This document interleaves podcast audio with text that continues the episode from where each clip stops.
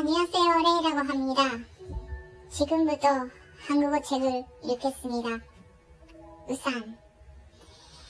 비 오는 날이었어요. 낯선 아이가 내 우산 속으로 뛰어들었어요. 그래, 같이 가자.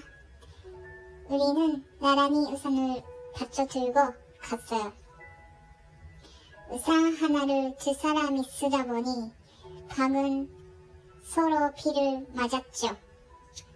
밤은 서로 비를 맞은 대신 밤은 서로 친구가 되었어요.